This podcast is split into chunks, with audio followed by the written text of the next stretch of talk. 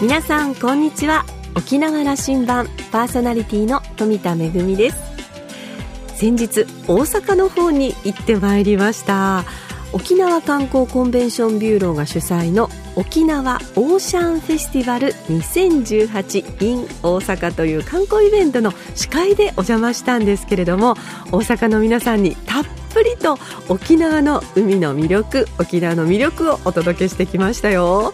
嬉しかったのはですねあの客席の方に沖縄行ったことある方ちょっと手を挙げてみてくださいって言ったら 結構な数のあの手が上がりましてそれもね1回だけじゃなくて2回3回とリピートされされてる方も多かったんですよね、えー、イベントの模様はめぐみのあしゃぎだよりの中でも詳しくお届けしたいと思います。沖縄羅針盤今日も5時までお届けいたします。どうぞお付き合いください。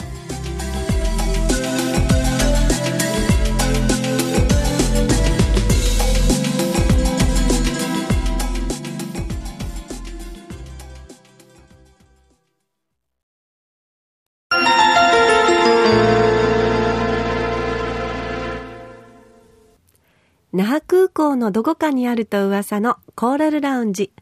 今週は筑波大学教授の稲葉信子さんとラウンジ常連客で沖縄大学地域研究所特別研究員の島田克也さんのおしゃべりです。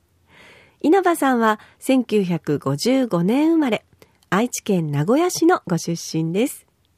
稲葉さんのご専門は世界遺産学、建築士、東京工業大学大学院修士課程、博士課程を修了、文化庁文化財保護部、東京文化財研究所を経て2008年から現職です。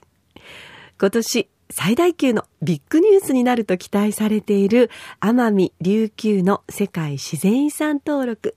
現在、奄美大島、徳之島、沖縄本島北部及び西表島の4地域が一体となって世界自然遺産としての登録が審査されていて結果は夏頃だと言われています。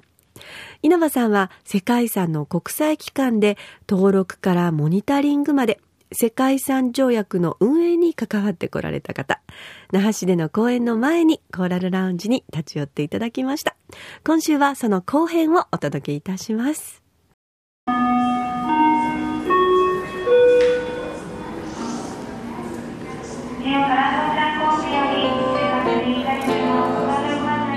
文化遺産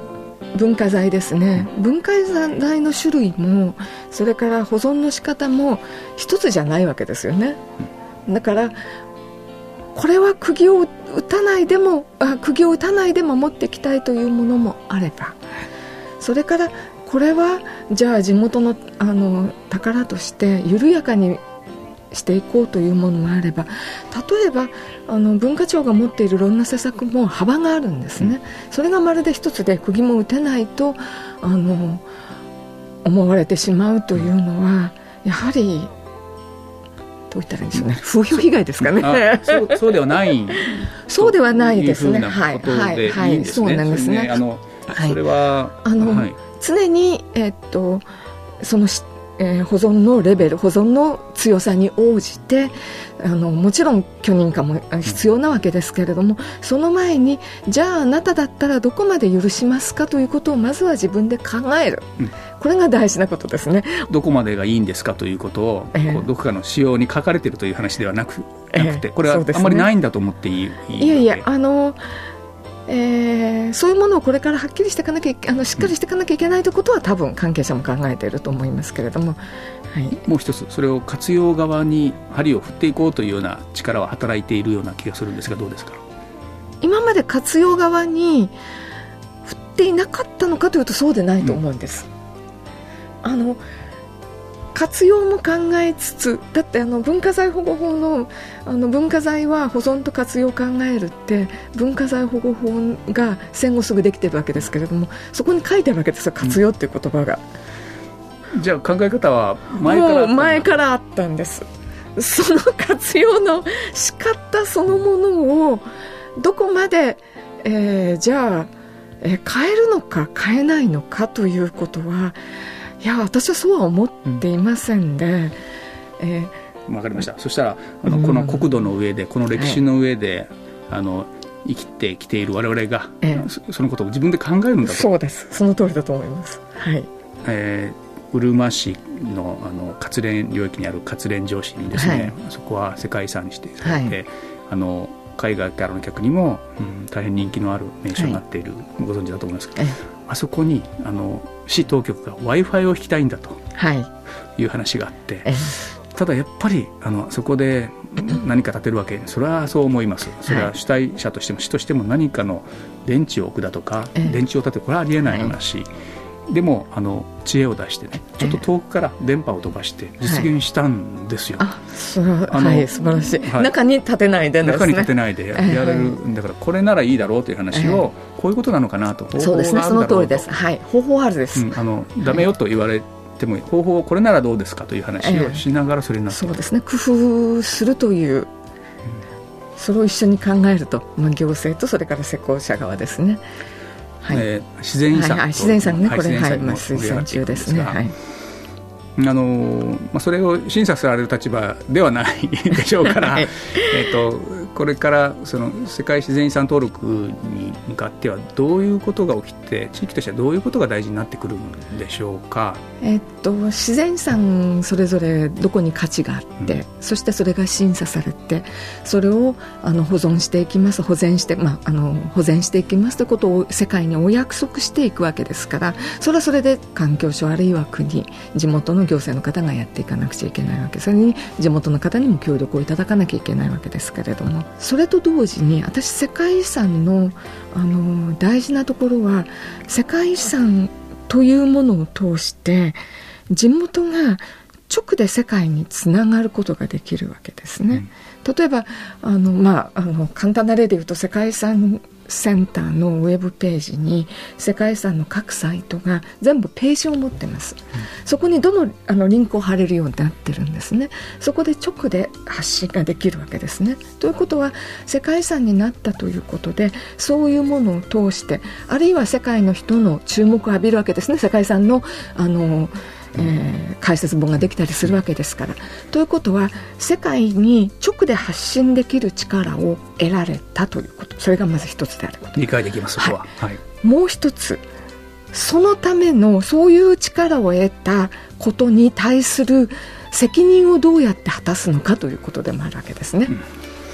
うん、なので、うん、それはあのモデルだと申し上げました、うん、そのモデルは例えばあの自然遺産の保全の、えー、モデルかもしれない。あるいは自然遺産を守るための地域がどういうふうに協力しているのかという地域の取り組みのあるいは地域の人たちの住まい方のモデルかもしれないしあとはもう一つは観光のモデルかもしれない。そういうモデルとして発信をしていっていただく責任をこれからぜひ果たしていただきたいというふうに思ってます。モデルというからには、ええ、そのどのモデルもそそこ世界中そこしかないはずですから、ええ、そこでの自分たちのモデルになっていくということですね。はい、あの今回の琉球列島のこの自然遺産は、はい、稲葉先生から見るとどんな価値というふうにあのここはもうあのなんていうか 責任ある立場じゃなくていいですんでなんかどういうふうに見えておられるんですか？私自身自然遺産の専門家じゃございませんので、はい、えー、っとまずはあの他にはないこの自然遺産が、うん。えー、リストに載る。そのリスリストに載ることということはあの世界の自然の多様性のあのベス重要なものを載せていくわけですからまずはその一つに載るということですね。からもう一つあの私自身文化遺産の側で自然遺産との境界領域で仕事をしてきて、うん、えー、沖縄という言葉なのかなこちらの大事なところはあの自然と文化の境界領域のまさに、えー、重要なものが全部ここに詰まっていると思うんですね。例えばあのグスクは文化遺産単独で言っている自然遺産はこれからそれが単独でいくわけですけれどもその間すべてがその両方をつないで、えー、沖縄という文化そのものあるいは地域の自然の多様性そのものを表現していると思いますのでそこ単独だけどもそれぞれあの世界遺産条約の下では、うん、あのリストの、はい、制度上は。制度上は別々ですけども、はい、両方あるあの地域から文化圏自然圏という言葉はねそういうとこが一つ出てったものなのでそれをつなげてどうやって地域がどういうふうにその両方をつなげているかということをぜひモデルとして発信していただきたい。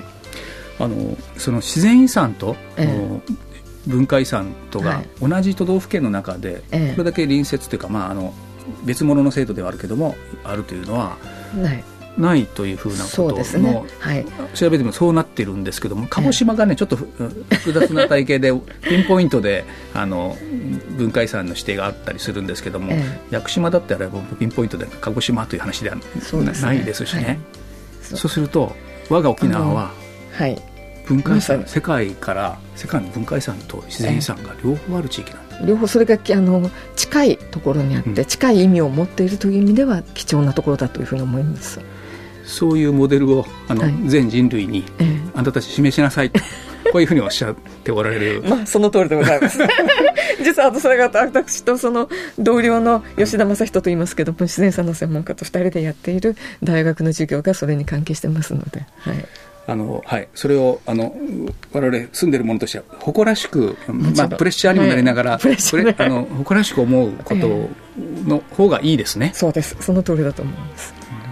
あの世界中から人が来るようになりますね。ええ、と思います。は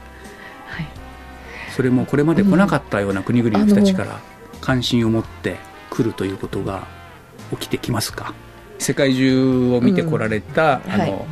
稲葉さんからすると例示がいっぱい終わりでしょうから。そうですね。あの確実に情報発信のルートが広がりますですねはい、うん、そうです。その世界遺産リストに載るということ。それから世界遺産というのはあの保全のモデルではありますけれどももう一つは大事なあの地球の教科書ですよね、うん、それに載るということですから、はい、それは、はい、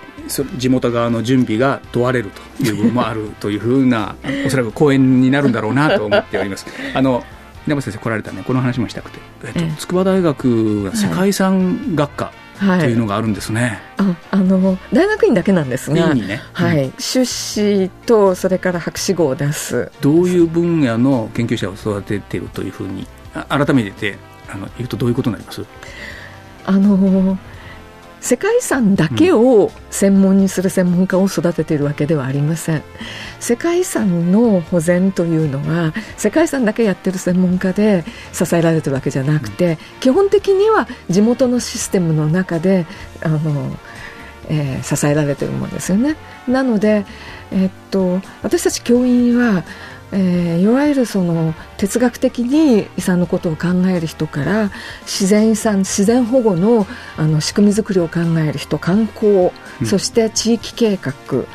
えー、までさまざまな教員を集めております、まあ、総合的なことを考えるということですけれども、うん、あのその中で、えー、地域基本的には地域づくりをしていくための、えー、広い視野を持った、うん専門家を育てていく。そのために今申し上げたような自然保護の専門家から地域づくり観光都市計画の専門家まで全員揃っていて皆さん方の、まあ、学生さんの関心に合うテーマでそれぞれ、えー、考えてもらうという修士課程博士課博士課程あってそうです。もうあの送り出して何年になりますか？卒業もう10年超えましたですね、はい、あの各分野で。各分野で。そうですね。行政関係がやはり多いことになります、うんあのやっぱり大事なのはですね、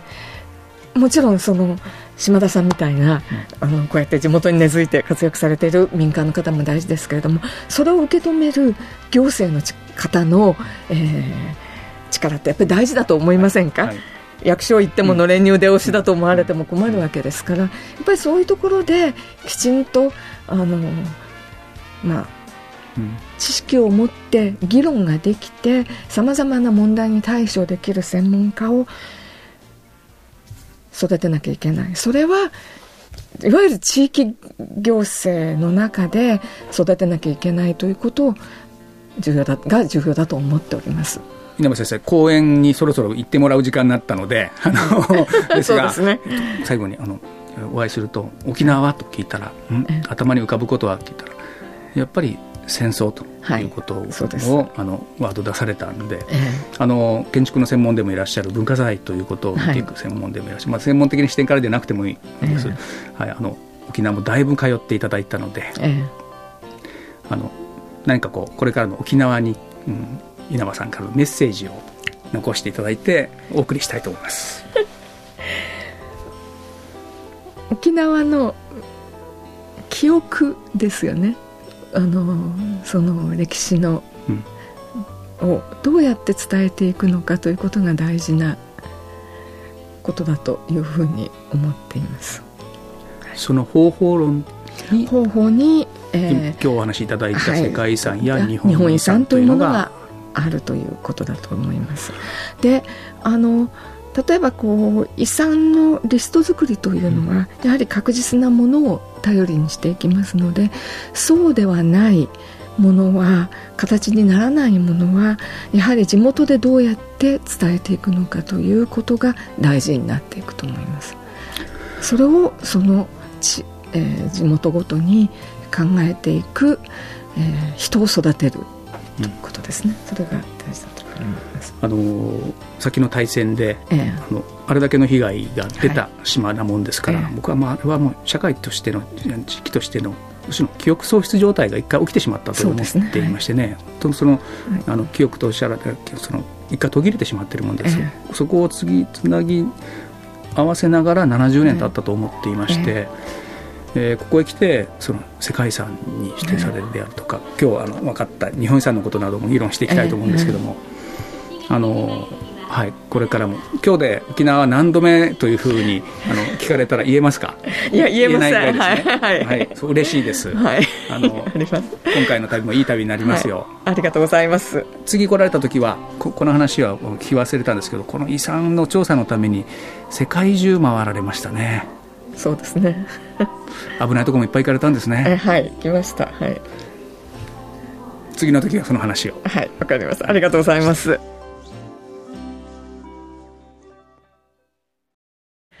2週にわたっての稲葉先生のお話、なんかこう、講義をもっともっと聞いていたいという感じがしましたけれども、あの、後半の方での大変印象的なお話がありましたよね。こうして、えー、文化遺産や自然遺産に登録されるようなはっきりとした形があるものとはまた別に、えー、形にならない、例えば地域の記憶だったり、歴史だったり、何かえー、物事が起こってその時に人々が感じたことなどそういったでも地域にあるそういった大切な形のないものをどう継承していくかというのはそれぞれの地域でしっかりと考えていく必要があるということでぜひあのこれからの、まあ、今回の講演会は観光の関連の皆様への講演会だったということなんですがぜひあの沖縄の若い世代これから地域づくりをする世代や観光に携わる、えー、生徒さんにもまたたくさんの、えー、学びがあると思いますのでぜひまたお越しいただきたいなと思います。えー、島田さんはこんなお話です。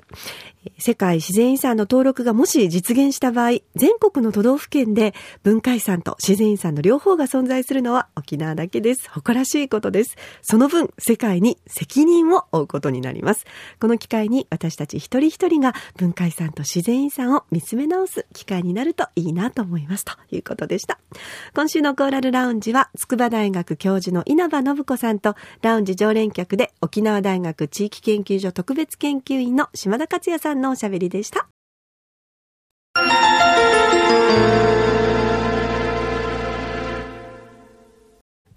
めぐみのあしゃぎだよりのコーナーです。先日、大阪のアウトレットモールで行われました沖縄オーシャンフェスティバル 2018in 大阪。たくさんの関西の皆さんにご来場いただきました。沖縄県内の、え、本島、離島の各観光協会、それから、え、各ミスの皆さんとご当地キャラも大集合いたしまして、賑やかにお届けいたしました。今回はまあ、オーシャンフェスティバルということで、沖縄の魅力の中でも特に海の魅力を中心に皆さんにお届届けしようということで、えー、ブースを出してご案内をしたり、ステージでご案内をしたり、それからたくさんのワークショップがあって、えー、貝殻を使ったワークショップであったり、海の生き物を描いてみるだったりとか、子供たちにもね、えー、土日ということもあって参加をしてもらいました。それからステージの方では、吉本のお笑い芸人の皆さん、実は中にはですね、奥さんがうちなんちゅという芸人さんもいらっしゃって、すごく詳しく沖縄のマーサムーンなんかもね、ご紹介をしていただきましたけれども、それから、モアナと伝説の海で、えー、主題歌を歌ったヤビクトモナさんの素敵な歌声もありました。で、私、あの、とっても感動したのが、あの、もともと嘉手納町のご出身の牧志徳さんという大阪現在は在住の方がいらっしゃるんですけれども、えー、歌三振をされていて、大阪の皆さんにもぜひ琉球芸能を根付かせたいということで、若い皆さんに、えー、歌三振、それからエイサーの指導をなさってるんですね。で、大阪生まれ、大阪育ちの、えー、島唄ゆいの風というグループがいまして、えー、たっぷりと、えー、沖縄の風も届けてくれました。えー、春休み、そしてこれからゴールデンウィークもやってきますね。えー、たくさんの皆さんに沖縄の海、そして沖縄のいろんな場所でその魅力を堪能していただきたいなと思います。めぐみのあしゃぎだよりのコーナーでした。